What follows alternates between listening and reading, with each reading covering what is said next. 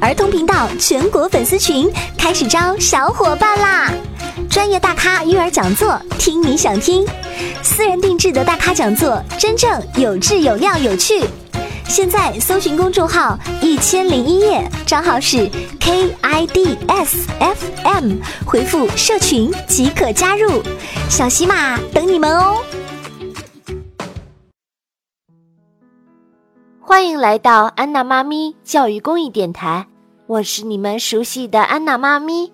咱们今天接着来讲《绿野仙踪》的故事，第十九集，到南方去。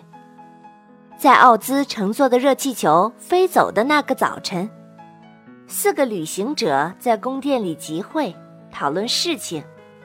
稻草人坐在伟大的宝座上。其他的人很恭敬地站在他的面前。稻草人说：“现在这座美丽的城市都属于我们了，我们可以做我们喜欢的事情。”我还记得，在不久以前，我被吊在一个农民的稻田中的竹竿上面。现在，我却是这个美丽的城市的领导者。我非常的满意我的生活。我也是。铁皮人接着说：“我喜欢那颗心的心。关于我，只要知道我和所有活着的野兽相比，即使不是最勇敢的，也是一个勇敢者，我就满足了。”狮子谦逊地说。稻草人接下去说：“如果多洛西也愿意住在翡翠城中，我们就可以一块儿。”快快活活的生活下去了。我不愿意住在这里，多洛西叫着说：“我要回到堪萨斯州去，和艾姆婶婶还有亨利叔叔住在一起。”嗯，那么我们怎么办？铁皮人问。稻草人决定好好的想一想。他想的这样的努力，使得那钉和针。都戳出在脑袋的外面了。后来他说：“为什么不去召唤飞猴们来呢？请求他们把你背过沙漠吧。”他们从奥兹那里得知，要想回到堪萨斯州去，就必须经过一片广袤的沙漠。于是多罗西把金冠拿来，念着咒语，立刻有一大队的飞猴穿过一扇开着的窗子。飞了进来，站在他的旁边。可是飞猴听明白后，却表示帮不了他们。多洛西失望的几乎要哭出来了。他说：“嗯，我白白的浪费了一次金冠的魔力。”有仁爱心肠的铁皮人说：“哦，这事情，嗯，实在是太坏了。”稻草人又想起。也许那个长着绿胡须的士兵能够告诉我们些什么。因此，那士兵胆怯着被召唤进了宫殿，因为当奥兹在这里的时候，从来都不让他走进门口。这位小女孩，稻草人对士兵说：“希望穿过沙漠，他该怎么做？”哦，我说不出。士兵回答说。嗯，除了奥兹以外，没有一个人能够走出沙漠。多罗西十分迫切地问：“是不是在这里的人没有一个能够帮助我？”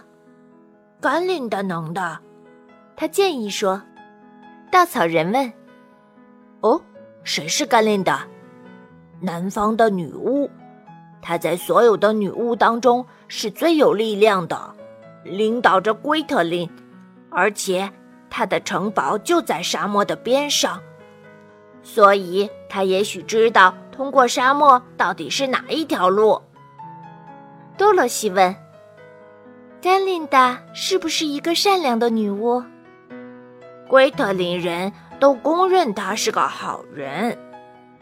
士兵说：“他对每一个人都很和善。”我还听说。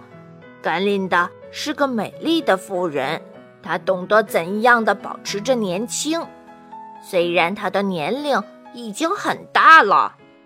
多萝西问：“我怎样才能够到达他的城堡？”这条路是一直向南的，士兵回答说。但是对于旅行的人们来说，充满着危险。在那里，野兽们藏在森林里，还有一种奇怪的人，他们不欢迎陌生的客人经过他们的领地。同样的理由，住在龟特林那里的人也不曾到翡翠城来。稻草人说：“哦，那最好的办法，似乎只有多洛西不顾一切危险。”动身到南方的国土去，请求甘琳达的帮助。嗯，你还是再想想吧。铁皮人提醒说：“我想过了。”稻草人说：“我将和多乐西同去。”狮子声明：“因为我不喜欢城市，我渴望着森林和我的故乡。你得明白，我是一只真正的野兽。”而且多乐西，需要有人保护。我也去。铁皮人说：“我的斧头也许可以为他服务。”稻草人问：“我们什么时候动身？”他们惊奇地问：“你也会去？”当然，如果缺少了多罗西，我将永远都得不到脑子。他在稻田里从竹竿上解救了我。所以我的好运完全是从他那里得来的。直到他能够回到堪萨斯州以前，我都不会离开他。谢谢你们，多萝西十分感激地说：“你们待我十分的和善，但是我希望尽可能快的动身。明天早晨我们就动身。”稻草人回答说：“现在让我们准备准备。”本节目由安娜妈咪教育公益电台出品，感谢您的收听。如果你喜欢我们的节目，欢迎添加安娜妈咪的微信公众号，a n n a，再加上中文的“妈咪”两个字，就可以找到我们啦。不见不散。